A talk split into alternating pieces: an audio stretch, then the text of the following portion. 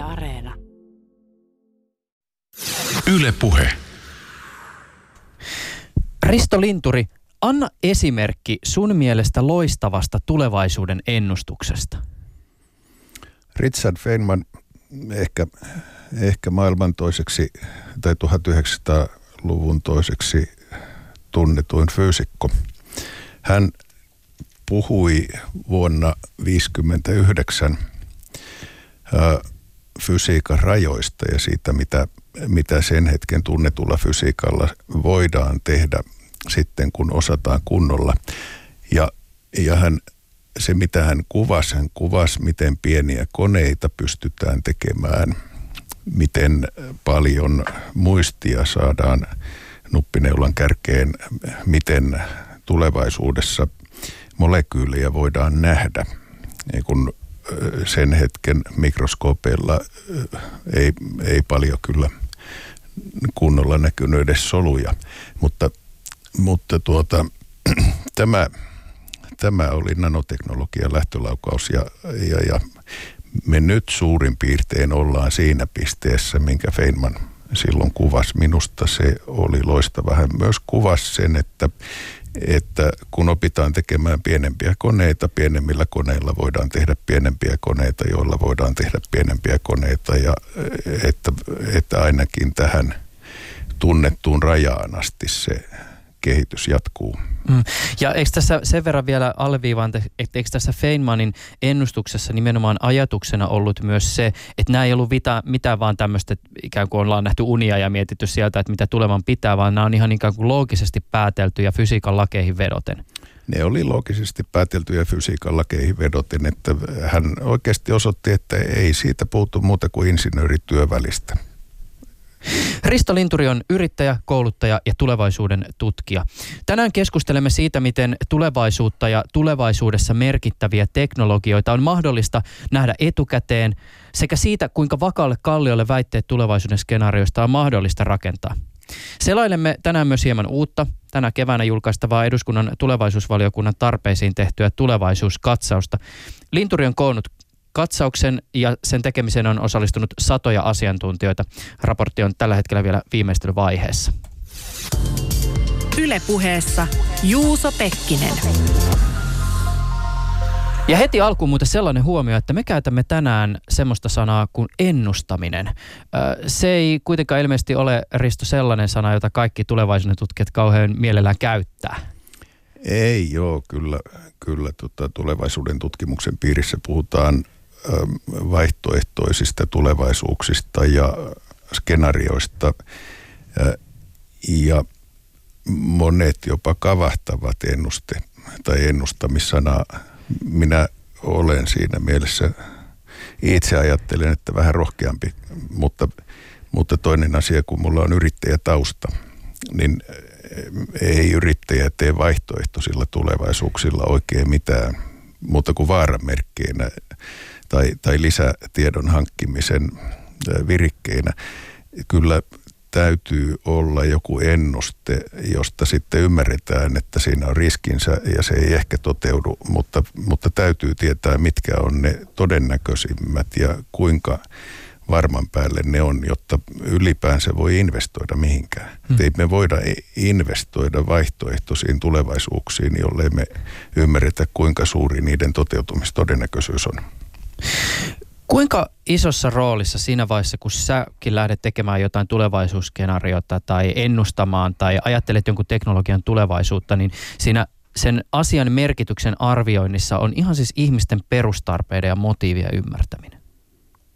Iso, iso merkitys ja, ja, ja kyllä se ää, niin kuin sillä tavalla vielä, että, että mä en ajattele, ajattele niinkään, mitä maailma tarvitsee, vaan, vaan pyrin ajattelemaan, mitä erilaiset toimijat tarvitsee, joilla voisi olla mahdollisuus vaikuttaa siihen asiaan, että, että joku eihän maailma esimerkiksi tarvi aseita. Jotkut ihmiset kokee tarvitsevansa aseita ja vallassa olijat tarvii aseita ja sen takia aseteknologia kehittyy. Että tämä erilaisten motiivien hahmottaminen ja sen ymmärtäminen, että mitkä on niiden motiivit, jotka voivat estää kehitystä ja mitkä on niiden motiivit, jotka haluaa edistää sitä kehitystä. Ja nämä, nämä mitkä on sitten yksittäisten ihmisten motiiveja ostaa jotain ja rahoittaa jotain kehitystä sillä tavalla, niin, niin nämä kaikki on aika lailla semmoinen rikas maailma ja mulla näiden, näiden ymmärtämiseen mä luen fantasiakirjallisuutta aika paljon mm. ja, ja niin kuin fantasiakirjallisuudessa on niitä haaveita ja toiveita ja, ja motiiveja, niistähän ne, ne kertoo. No niin, nyt päästään asiaan, koska ainakin yksi Skifin ystävä, toinenkin löytyy täältä, tuota, tai itse tulee paljon niin kuin Skifiä käytettyä ja, ja myös ajattelun apuvälineenä. Onko sulla tällä hetkellä mielessä joku semmoinen fantasia tai Skifi-teos, joka jollakin tavalla sun mielestä resonoisi erityisesti tämän ajan kanssa? Mm. Tota, kyllähän se oli niin, että, että Harry Potter niin resonoi aivan valtava hienosti. Siellä oli keltainen lehdistö ja siellä oli EU-direktiivit ja siellä oli nörtit, jotka meni omaa maailmaansa ja, ja keksi uusia reseptejä ja muuta. Musta niin kuin se, se oli mulle hyvin niin kuin vieras ajatus, kun, kun osa vanhemmista ihmistä sanoi, että se on todellisuuspakoista lukea tällaista, koska todellisuuspakosta on lukea sitä vanhaa fantasiaa, jossa on ne vanhat valtarakenteet ja vanhoilla on kaikki viisaus ja nuoret oppii sen vanhojen viisauden tullakseen mestareiksi, niin, niin kyllähän me nyt eletään maailmassa, jossa nuoret luo omat viisautensa uusilla jutuilla, josta vanhat ei, ei tahdo oikein ymmärtää mitään. Et, et tämä minusta resonoi ja kyllä sen huomasi siitä suosiosta ja sen huomasi siitä, että miten ne vanhat kirjallisuusihmiset ei halunnut ottaa sitä myyntiin ollenkaan, koska ne ei niin kuin oikeasti tajunnut sitä juttua. Mm. No tämä oli muuten itse asiassa semmoinen puolustuspuhe, että ehkä munkin pitää alkaa koettaa nyt Harry Potteria eri silmällä katsoa, koska mä oon katsonut yhden leffan, mä en koskaan lukenut yhtään Harry Potteria ja, ja ehkä siinä syyn on se, että, että jos teoksessa ei ole avaruusaluksia tai tekoälyä ei ole tietoinen, niin sitä ei välttämättä tule niin helposti avattua. Joo, mulla, mulla tämä, tota, mä tosiaan luen nykyään enemmän fantasiaa kuin skifiä. Mulla on semmoinen tunne, että skifi on jäänyt vähän jälkeen. Et, et, tavallaan tämmöisenä virikkiinä siitä, mitä teknologia voi tuoda, tuoda mukanansa, niin, niin tota, populaaritiede kertoo tällä hetkellä enemmän ja vauhdikkaammista asioista kuin se, mitä skifi kertoo. Mm. Se on muuten aika hyvä huomio. Itsekin olen havainnut semmoisen, että tuntuu, että tietyllä tavalla se skifi, jota tällä hetkellä esimerkiksi valtavirassa tarkastellaan, nyt tämä on niin karkea yleistys, mutta että paljon on semmoista skifiä, joka tietyllä tavalla sijoittuu aika lähitulevaisuuteen. Että tuntuu, että kehitellään vaan niitä ajatuksia, jotka on ihan meidän jokapäiväisessä arjessa jollakin tavalla läsnä, siis vaikka just tekoälyyn liittyen tai, tai robotiikkaan liittyen. Ja tuntuu, että semmoinen niin oikeastaan niin et ihan hirveästi ei tällä hetkellä siinä niin kuin Skifin valtavirrassa vastaan tule sellaisia teoksia, jotka luo katseensa todella, todella kauas. Mm. Joo, on siellä tietysti ollut nämä tota, Clarken viimeiset teokset ja, ja Greg Eganin ja joukko, joukko muita tämmöisiä uusia, jotka jotka puhuu siitä, että mitä tapahtuu, jos me yhtäkkiä nähdään David Brinnin äh, uudet teokset niin tekoälyn kehityksestä ja siitä, että jos me opitaan näkemään niin kuin mitä tapahtuu missä tahansa paikassa ja mitä aikaisemmin tapahtuu missä tahansa paikassa, että miten se muuttaa sosiologiaa ja ihmisten arvoja ja, ja näin. Mutta Skifin Skifin lisäksi, niin, niin kyllä historian lukeminen, miten asiat aikaisemmin tehtiin, antropologia erityisesti, niin, niin kyllä ne sitten taas kuvaa sitä ihmisen mielenmaisemaa, että mikä siellä pysyy samana. Ja, ja semmoiset pysyvät asiat, ne on on jotenkin tärkeä myös oppia ja oppia oppia erottamaan siitä, että mitkä meidän käyttäytymisistä on sellaisia, jotka on, on tavallaan vääristynyt sen takia, että joku tietty teknologia on tehnyt ne asiat hyvin helpoiksi ja, ja missä kohdassa me palataan sitten takaisin johonkin vanhaan käyttäytymismalliin sen vuoksi, että, että se teknologia kehittyy jälleen askeleita eteenpäin ja siitä vanhasta tulee yhtä helppoa kuin mitä siitä vääristyneestä uudesta. Että joku vaikka radio tai, tai media, että se on tullut tallenteiksi ja yksisuuntaiseksi näin, niin, niin tota,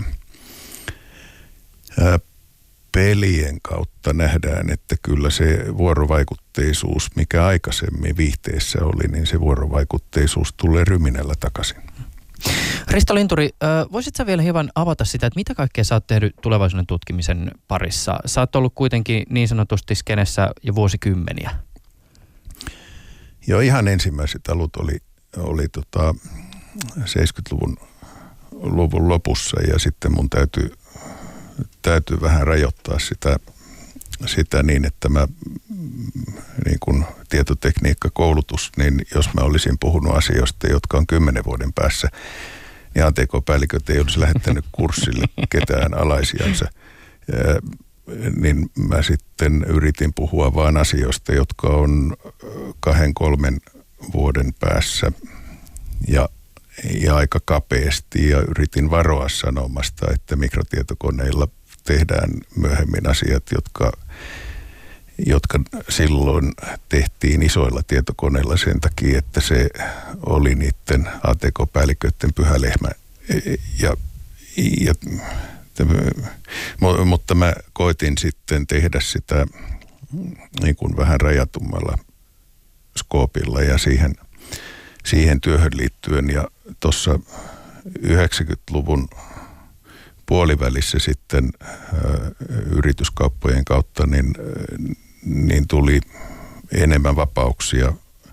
Ja, ja, ja mä aloin systemaattisemmin opetella sitä, sitä tulevaisuuden tutkimista ja lukea, lukea tota organisaatioteorioita ja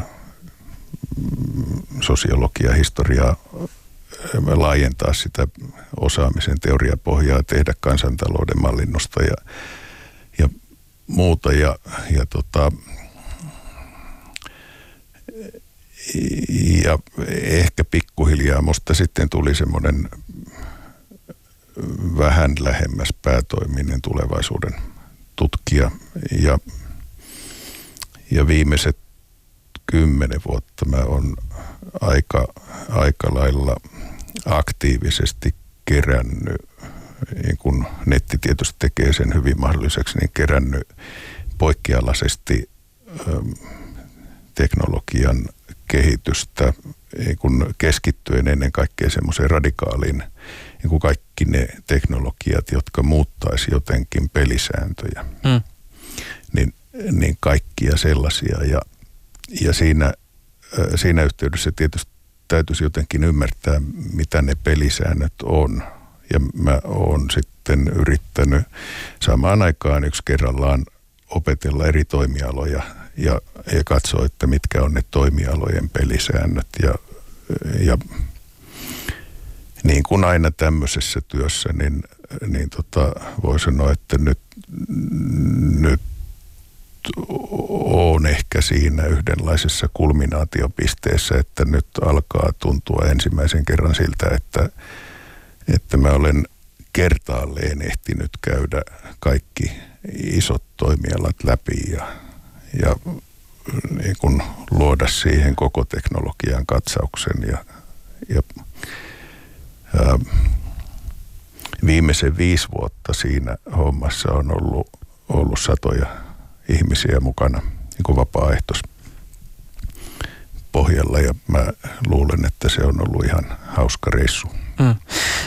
Tietysti siis monet näistä asioista, jotka sä muotoilet jollakin tavalla napakkaa esimerkiksi kirjoitettu muotoon, niin kuten mainittu, ne on ryhmätyön tulosta.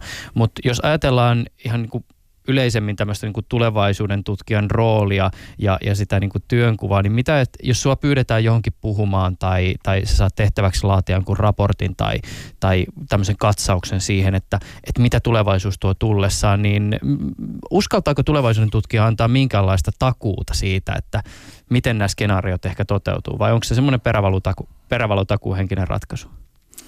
Tota, maine, mainehan siinä menee, jos kauhean monta kertaa tekee virheen. Ja, ja, ja ähm,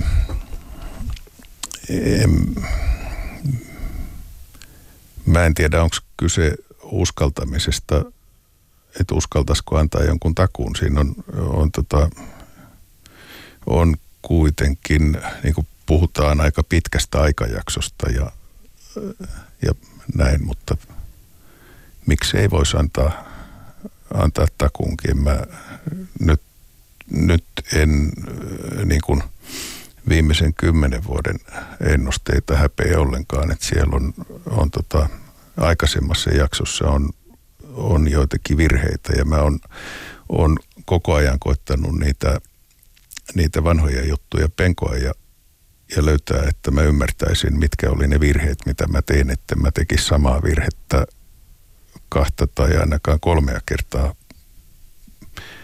peräkkäin ja, ja, ja se, se nyt sitten opettaa huolellisemmaksi. Mä toivon, että se ei opeta, opeta niin kuin sillä tavalla varovaisemmaksi, etteikö uskaltaisi tehdä semmoisia radikaaleja ennusteita vaan että se opettaa sillä tavalla varovaiseksi, että, että, tota,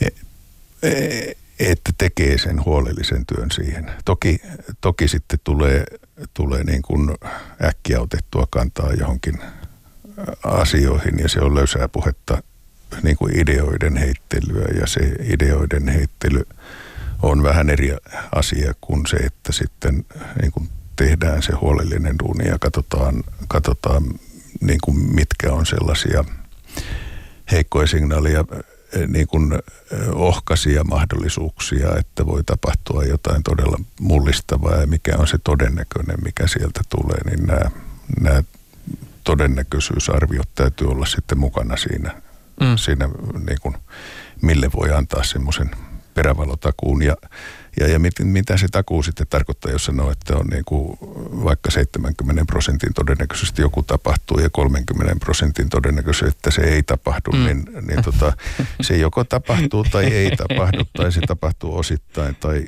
tai jotain, niin, niin se kaikki tekee tästä vähän hankalaa, mutta se mitä voi sanoa, niin mikä on osumistarkkuus sadassa ennusteessa mm. esimerkiksi, mm. jos mä teen sata ennustetta, niin, niin siellä pitäisi olla aika korkea prosentti. Mm. Ja se prosentti on parantunut koko ajan. Niin.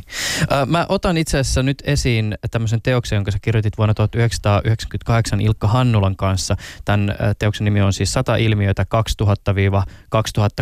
Tässä siis esiteltiin erilaisia silloiseen lähitulevaisuuteen sijoittuvia skenaarioita. Ja nyt mä en ota tätä esille sillä ajatuksella, että aletaan kaivaa sieltä niinku virheitä, vaan ehkä enemmänkin mua kiinnostaa just se keskustelu siitä, että mitä ehkä jossakin hetkessä näkee ja sitten taas toisaalta mitä kaikkea siinä matkan varrella voi tapahtua jopa semmoista, mitä ei ehkä voi niin niin sanotusti ennustaa. Ö, siis siellähän on ö, paljon esimerkiksi tämmöistä, joka me nyt tunnistetaan ja nyökytellään. Siis esimerkiksi te visioitte siitä, että, että 2007 Nokia julkaisee videokameralla varustetun mobiililaitteen, joka on käytännössä taskukokoinen PC. No okei, tässä yhteydessä joku voisi ehkä todeta, että no olisiko se sitten ollut kuitenkin iPhone, josta tässä puhuttiin, eikä se Nokia, mutta että ajatuksena kuitenkin se, että, että mennään kohti niin kuin tämän tyyppisiä mobiililaitteita. Öö, olitte muuten joissain asioissa hieman etukenossa. Te olitte, loitte tämmöisiä skenaarioita, että esimerkiksi vuonna 2004 öö, kamerat tulevat jääkaappiin ja pakastimeen sinne sisälle ja ne välittää kuvaa matkapuhelimiin siitä, että mitä sieltä sisältä oikein löytyy. Tässä yhteydessä kiinnitin huomiota esimerkiksi siihen, että tehän puhutte tässä teidän kirjassa monen, äh, tota, niin kuin, tai te puhutte mobiililaitteesta esimerkiksi videofoonina – se oli se englanninkielinen termi, jota te käytätte. Mutta että ajatuksena oli ilmeisesti se, että se kamera tulee siihen puhelimeen ja se muuttaa aika monta asiaa.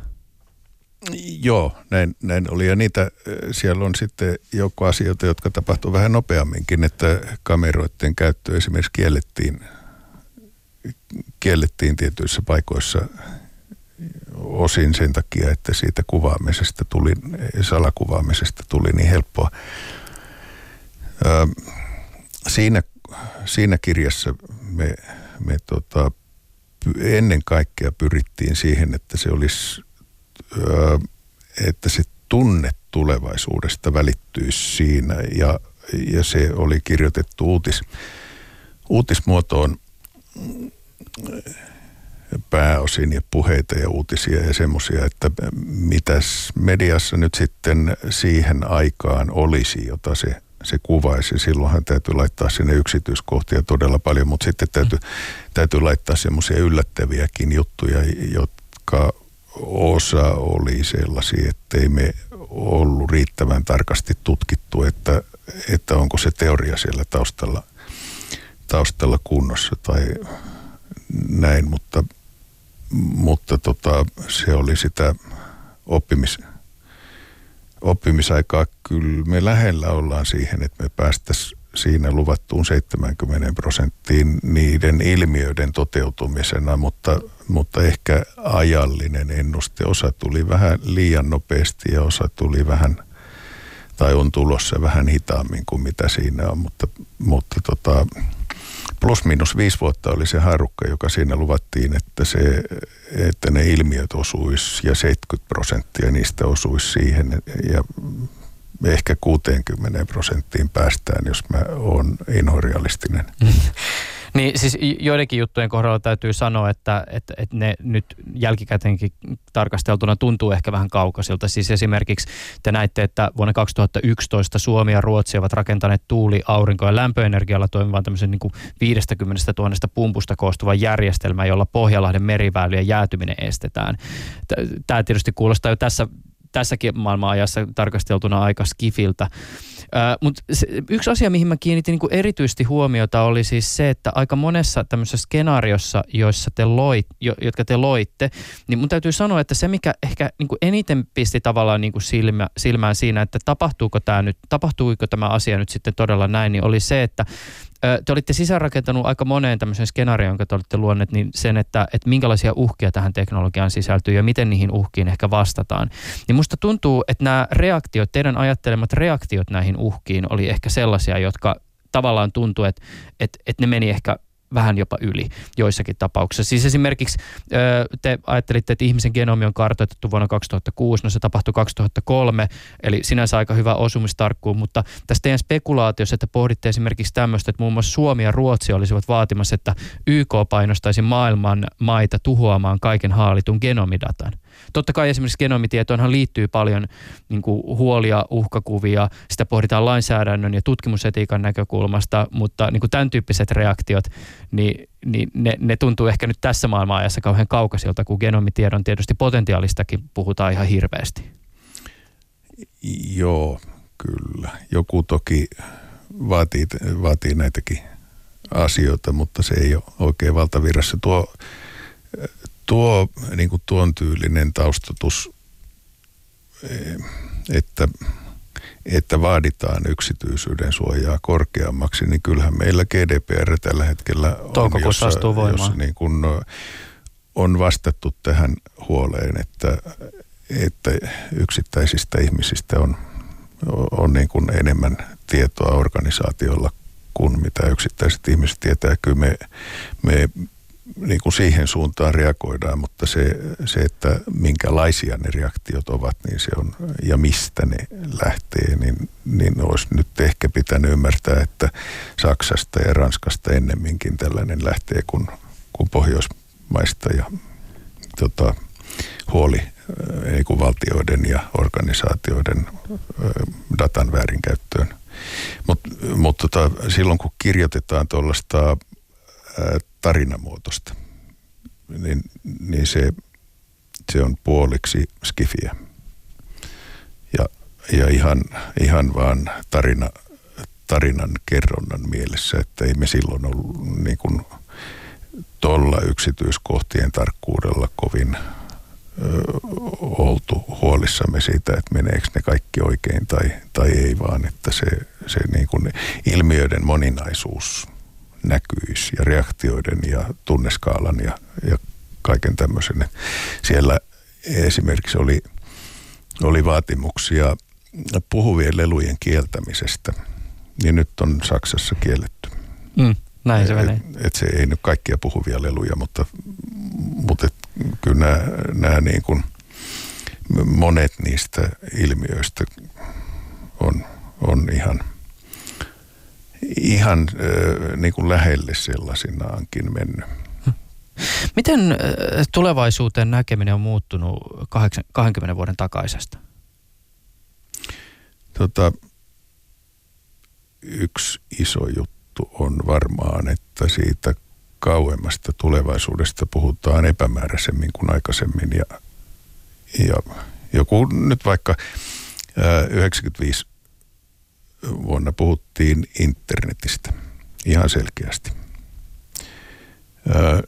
Silloin kun se oli ihan varhaisessa vaiheessaan ja oli vielä kiistaa siinä kohdassa, että mikä verkko nyt sitten voittaisi, niin otettiin kantaa, että se on internet ja pääministerit ja presidentit ja, ja muut puhu siitä. Ja puhuttiin siitä, että täytyy saada kirjastoihin ja muuhun nettiin. Niin, niin nyt, ja, ja perustettiin erilaisia tiedon val, valtaväylä, niin kuin valtiollisia komiteoita selvittämään näitä asioita, niin nyt se puhe, mitä meillä esimerkiksi tekoäly liittyy, niin on aikamoista höttöä.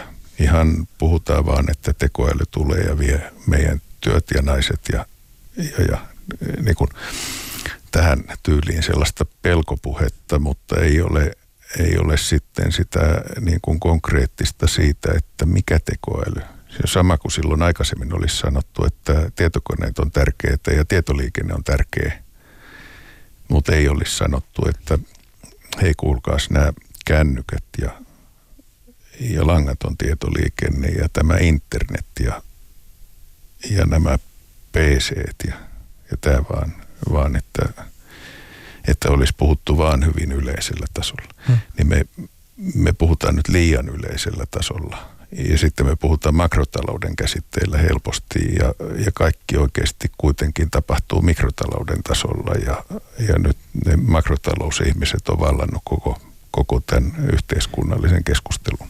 Mistä se sun mielestä johtuu, tämä epämääräisyys? Laiskuudesta.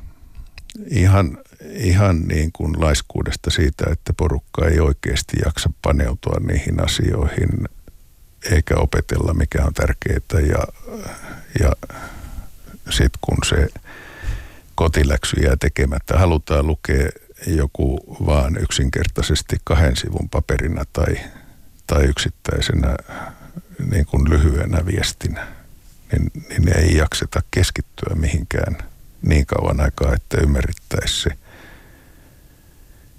Halutaan suoraan siihen ja sitten, sitten tuntuu, että pelkoja on niin paljon, että, että useimmat vaan haluaa nähdä ne uhat ja haluaa jarruttaa sitä kehitystä ja se ei, ei, halua suunnitella sitä, sitä konkreettista eteenpäin menoa. Halutaan pysyä mukavuusalueella ja, ja se on tälle ajalle ehkä aika tyypillistä, että, että 90-luvulla oltiin hyvin uudistushakuisia. Haluttiin sinne tulevaisuuteen ja nyt pelätään sitä. Risto Linturi, miten sä tulevaisuuden tutkijana suhtaudut erilaisiin malleihin käsittää historiaa jonkinnäköisenä sykleinä? Tai sellaisiin kehitystä ennakoiviin lakeihin, kuten Mooren laki. Minkälaisia työkaluja nämä on esimerkiksi sulle? Minusta ne on hyviä niin kuin virikkeitä ja katalyyttejä, mutta, mutta tota, otetaan joku Moorelain Morelain tyyliin, niin, niin tota,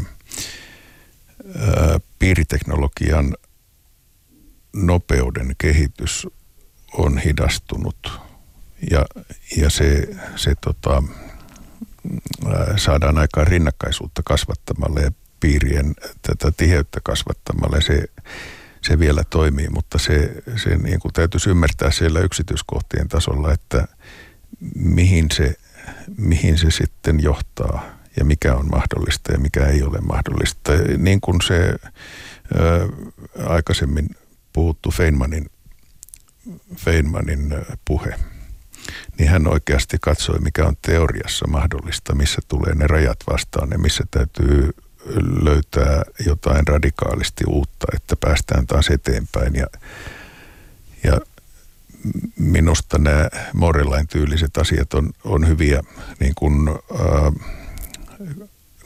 innovaatioiden diffuusio niin kuin siihen, miten teknologia leviää, niin sinne liittyy paljon semmoisia erilaisia lakeja. Esimerkiksi siitä, että jos, jos jonkun tavaran tuotantomäärä kaksinkertaistuu, niin, niin kuinka paljon sen hinta laskee. Aurinkopaneelit esimerkiksi on noudattanut sitä lakia viimeiset 30 vuotta. Ja, ja se on aika, aika hyvin toimiva, mutta, mutta nämä piipohjaiset aurinkopaneelit, niin siellä tulee tietty raja jossain kohdassa vastaan, mutta, mutta se sama laki toimii kyllä ohutkalvo paneeleissa, joissa materiaalimäärät on lähes olemattomia ja, ja ne, ne tulee vähän niin kuin kirjapainosta tuommoinen kiiltävä pintainen paperi, niin siihen tyyliin tulee semmoista ohutkalvoa, jolla voidaan sitten pinnottaa rakennukset ja pinnottaa katot ja ja muut. Ja, ja niiden kohdalla se hinnanlasku voi jatkua ehkä seuraavat 30 vuotta tästä eteenpäin. Ja, ja nämä, nämä niin kuin, kunhan ne myyntimäärät vaan pääsee kunnolla kasvuun. Ja, ja t- t- tähän tyyliin niin mä otan näitä yleisiä lakeja semmoisina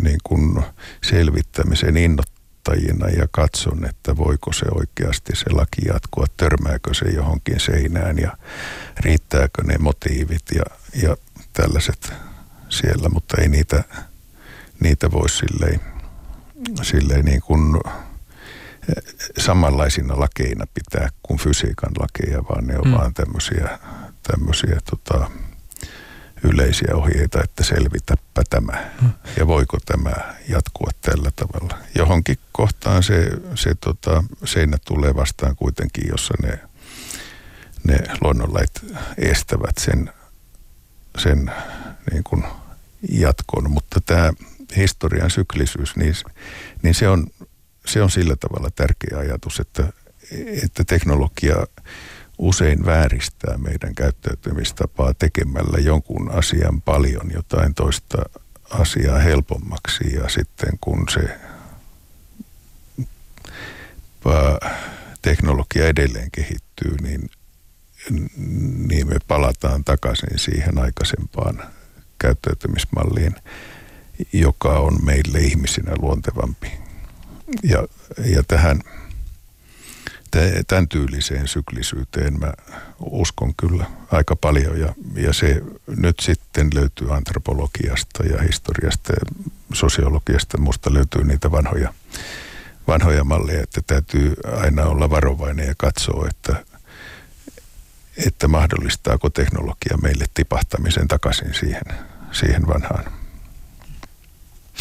Yhdysvaltojen entinen puolustusministeri Donald Rumsfeld on tehnyt tunnetuksi tiedetyn rajoihin liittyvää sanailua. Vuonna 2002 Rumsfeld puheessaan Irakin mahdollista joukkotuhoarsenaaleista kuvaili, että on olemassa tiedettyjä tekijöitä, siis englanniksi known knowns. Ja sitten me tiedämme, että on olemassa asioista, joista joista ei ole varmuutta, mutta joiden mahdollinen olemassaolo tiedostetaan jollakin tavalla, eli known unknowns.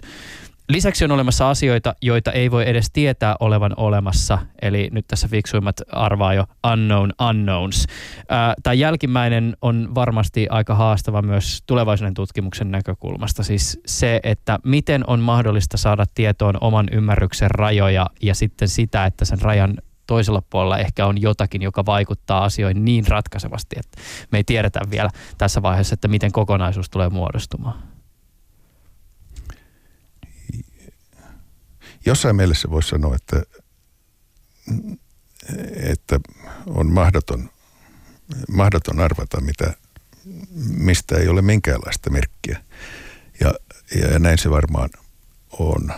Mutta, mutta sellaisia, niin kuin, ää, fysiikan ja luonnontieteen rajojen havaintojen ulkopuolella olevia mahdollisuuksia, mistä ei ole mitään merkkiä teoriassakaan, niin niitä on kyllä, ni, niitä uusia tulee aika harvoin.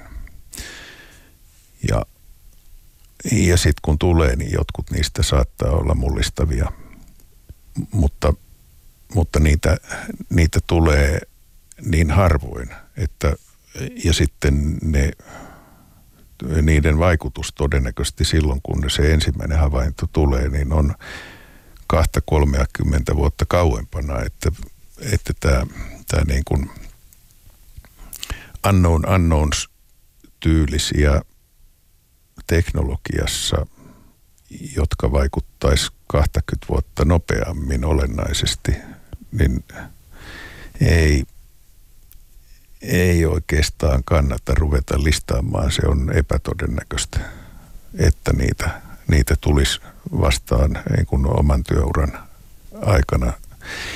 Mutta semmoisia, jotka, jotka vaikuttaa tuolla 3-40 vuoden tähtäimellä, niin niitä varmaan tulee ja niitä on, on näissä raporteissa esillä niin kun ja, ja ehkä jossain määrin alkaa vaikuttaa nopeamminkin.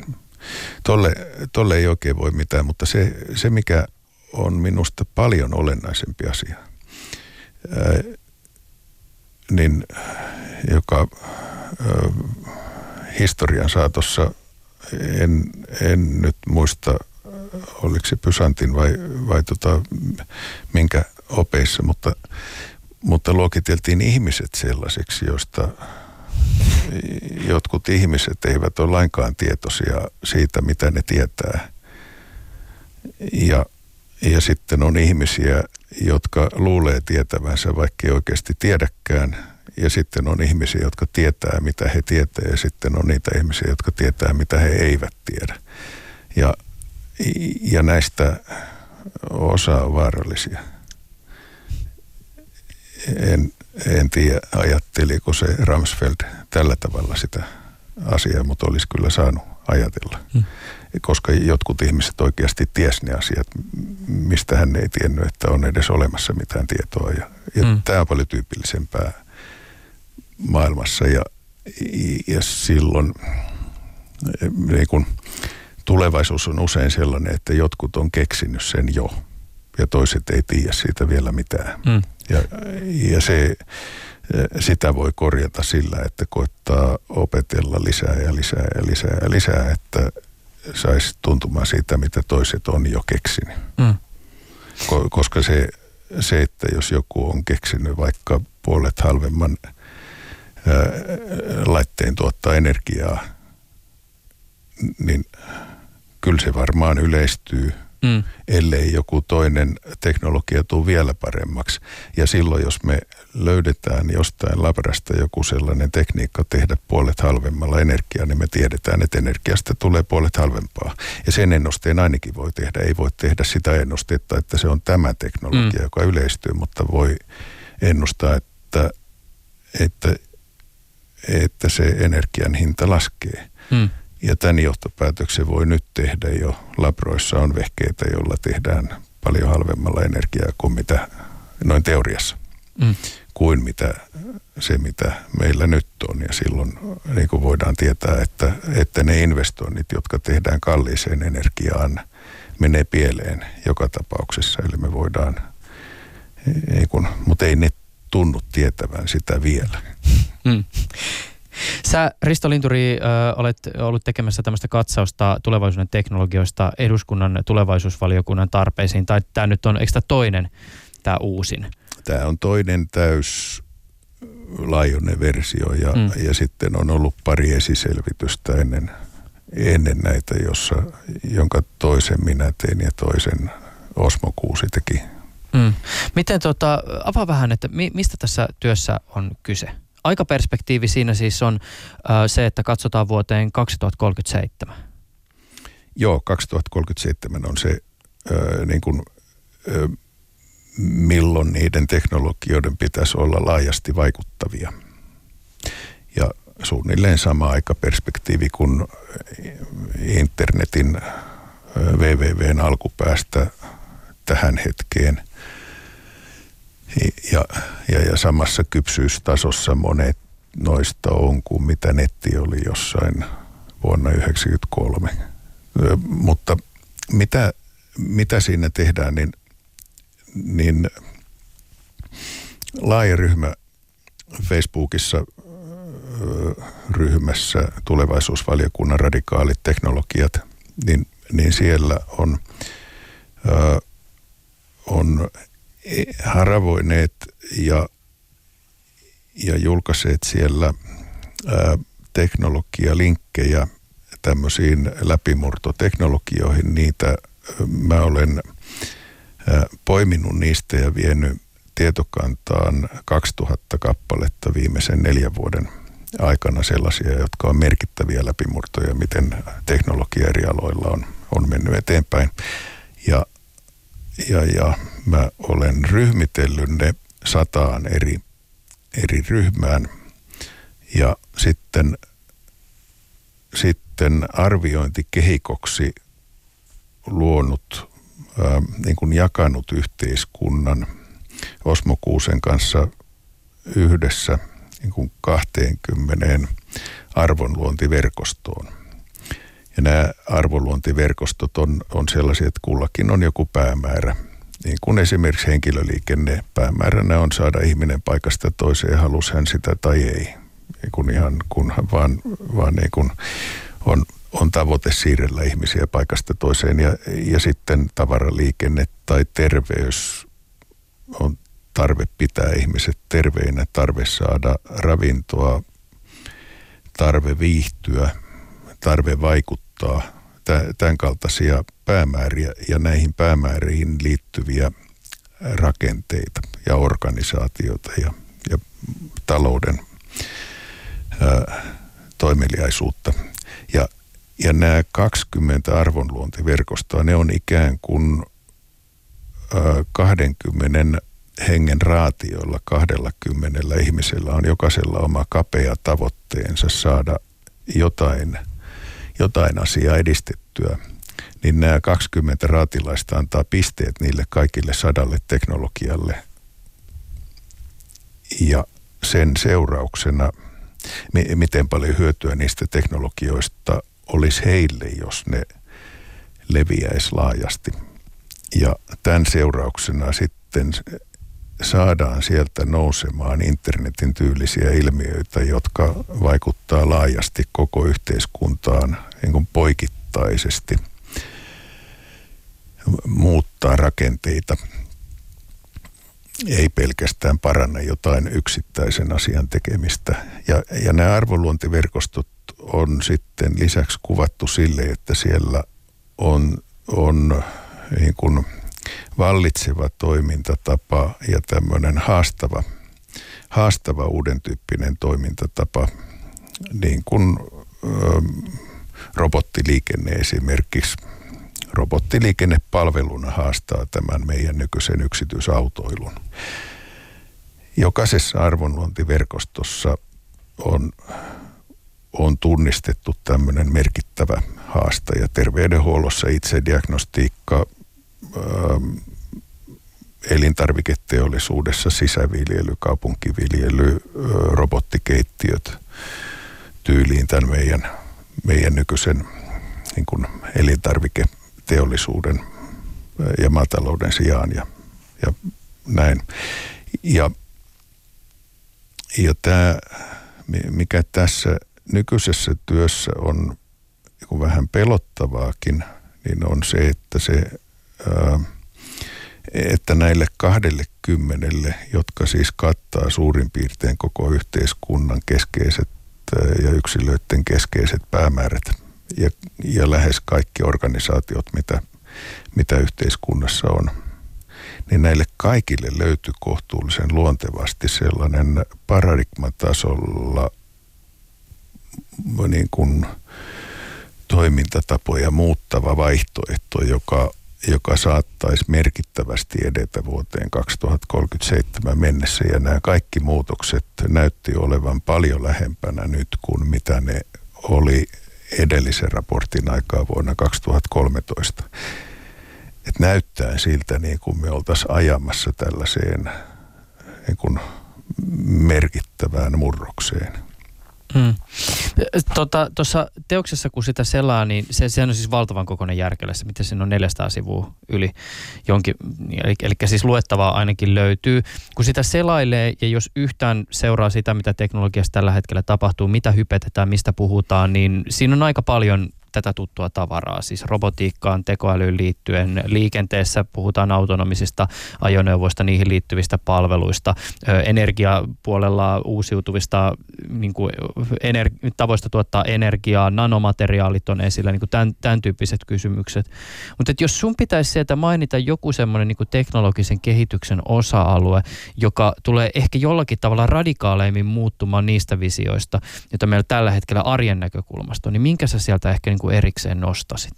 Tämä on tietysti vahastava kysymys, koska asiat linkittyy toisiinsa, kaikki liittyy kaikkeen, mutta että jos se pitäisi joku yksin, yksin, niin kuin yksi teknologia sen kehityksen osa-alueen nostaa, joka jollakin tavalla tulee ehkä jopa yllättämään vuoteen 2037 mennessä, niin minkä sä nostasit? Yksi. Mulla kaksi kilpailee No anna, kerro molemmat.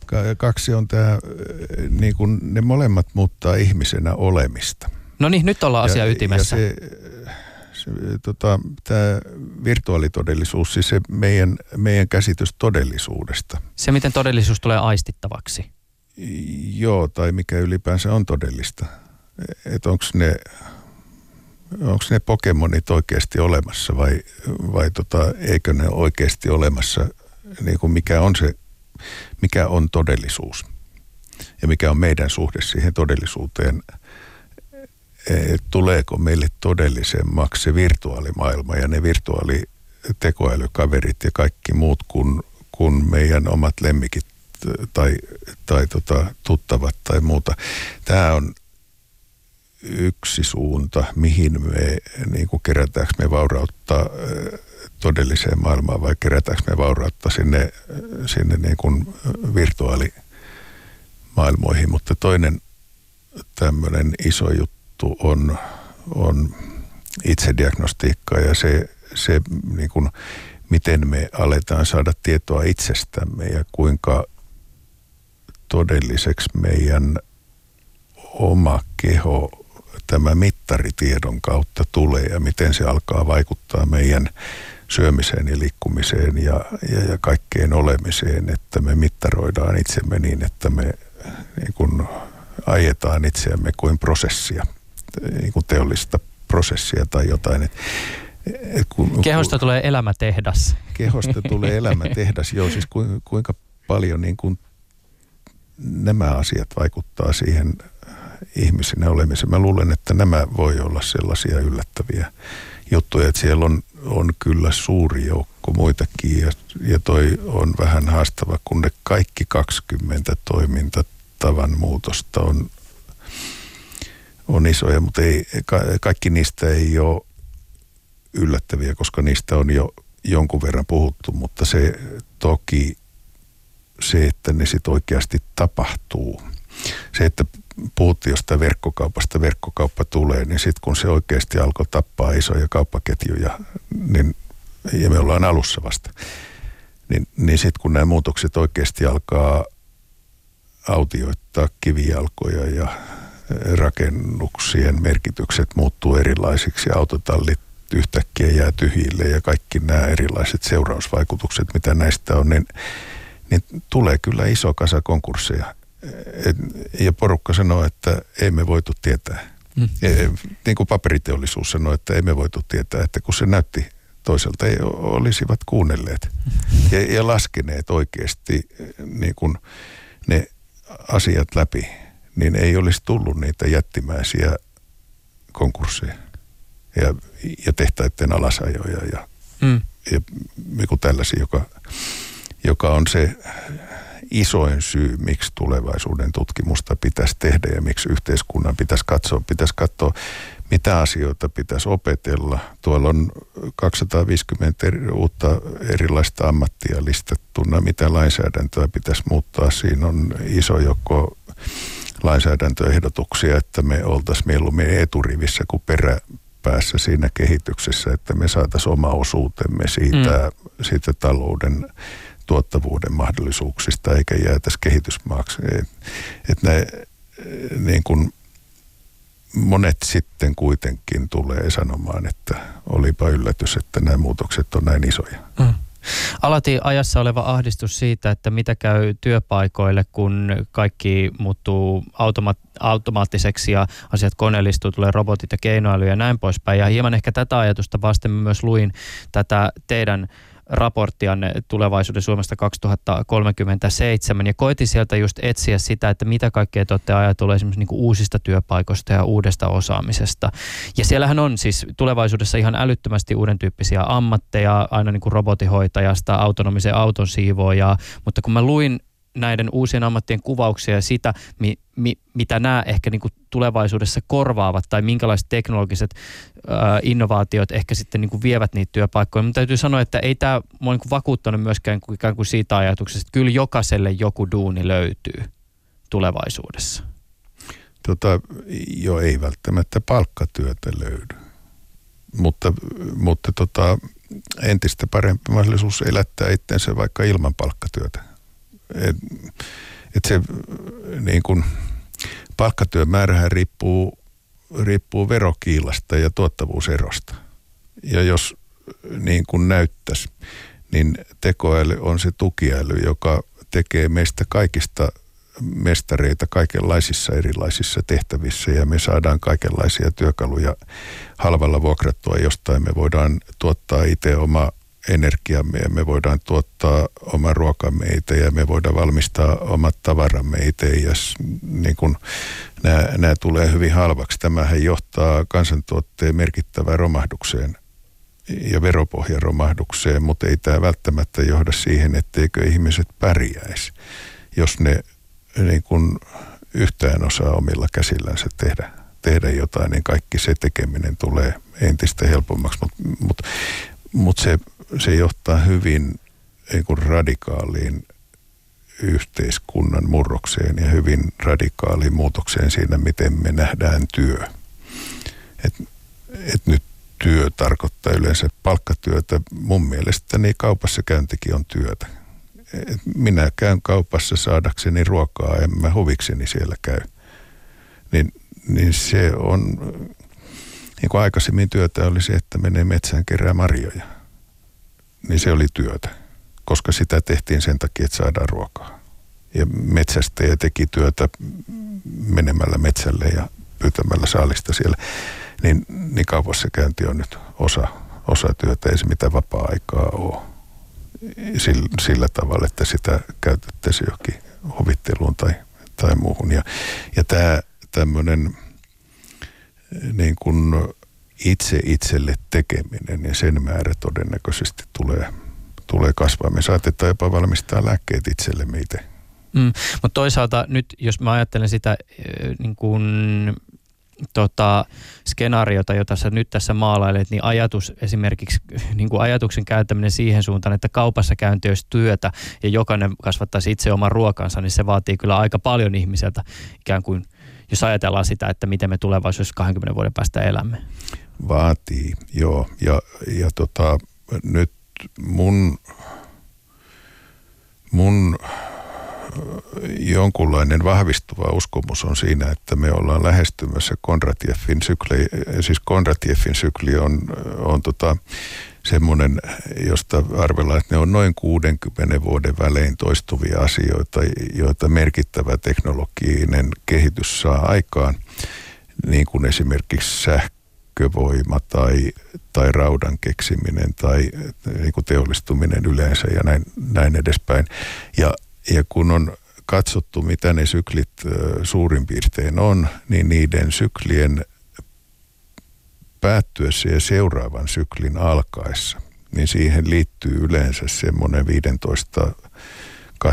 15-20 vuoden mittainen kriisijakso, johon on sitten sijoittunut Napoleonin sodat ja ensimmäinen maailmansota ja, ja, ja näin, näin edespäin, siis merkittäviä kriisejä, merkittävää kriisiytymistä ja, ja, tota, ja mä luulen, että me ollaan menossa sellaiseen, että nämä niin kuin kovin laajat muutokset näin monissa yhteiskunnan eri rakenteissa yhtä aikaa, niin, niin eihän se onnistu ilman isoa kipuilua. Ja, ja se iso kipuilu aikaisemmin on tarkoittanut sotia ja vallankumouksia ja, ja niin massatyöttömyyksiä ja, ja muuta ennen kuin sitten on opittu ne uudet toiminnan mallit. Eli siis ollaanko me, jos mä nyt tiivistän ja vähän kärjistän, niin ollaanko me ehkä mahdollisesti menossa kohti jotain isoa valtavaa kriisiä ja potentiaalisesti konflikteja, jonka jäljiltä ää, esimerkiksi palkkatyön määritelmä muuttuu täysin? Tuutin toisesta päästä tulee niin kuin... Joo, siltä se näyttäisi nyt. Se, se ei, ei tota kukaan toivo sellaista, mutta, mutta siltä tämä nyt näyttäisi. Ja, ja tämä yleensä, yleensä näkyy sellaisena, että, että ähm, vanhat rakenteet pyrkii vahvistamaan itseänsä ja, mm. ja vanhat rakenteet kun vahvistaa itseänsä, niin sinne tuloerot kasvaa. Eli tätä, tällaisia romahduksia yleensä edeltää tuloerojen voimakas kasvu ja, ja rakenteiden voimakas jäykistyminen ja kehityksen näennäinen hidastuminen ja jännitteiden kasvu. Ja, me, ja tuottavuuden eh, niin kuin hyvin hidas kehitys. Ja me, niin kuin kaikki nämä tunnusmerkit tuntuu täyttyvän tällä hetkellä. Ja lisäksi se, että että nämä potentiaaliset toimintamallien muutokset, ne on nyt paljon lähempänä kuin mitä ne näytti neljä vuotta sitten olevan. Et me, me ollaan nopeasti lähestymässä sitä isoa muutosta ja siitä oikeasti pitäisi puhua enemmän. Hmm. Tota, no tietysti loppuu se kaikkein isoin, isoin kysymys. Ää, tota, kuinka hyvin tavallisilla kansalaisilla on mahdollista pedata itseään tätä muutosta kohti? Tai pedata omaa elämänsä niin, että olisi valmis siihen muutokseen? Mä luulen, että niin, vuorovaikutustaidot on, on semmoinen, jota tarvii jatkossa vielä enemmän kuin nyt ja, ja, ja – jonkunlainen ymmärrys siitä, mihin ollaan menossa. Empatia, luovuus, ongelmanratkaisukyky, niin kun mennään kohti isompia, isompia tarpeita siinä, tämän, tämän tyyliset asiat. Ja, ja ehkä, ehkä on joitakin osaamisen alueita, joita tarvii jatkossakin, niin kun on hyvä ihmisen ymmärtää niin kun kehon toiminta, lääketiede esimerkiksi, vaikka teknologia kehitys paljonkin, niin, niin kyllä siellä silti, silti on tarve sille, sille ymmärrykselle. Ihmisten käyttäytymisen ymmärtäminen muu on, on paljon näitä osaamisen alueita, jotka on, on edelleen hyödyllisiä. Se on yksi paikka. En ryhtyisi auton kuljettajaksi tällä hetkellä niin kuin ammatikseni. Risto Linturi, tämä oli kiehtova. Tästä olisi helposti saanut näistä aiheista vaikka tuhat tuntisen ohjelmasarja aikaiseksi, mutta nyt lopetetaan. Kiitos sulle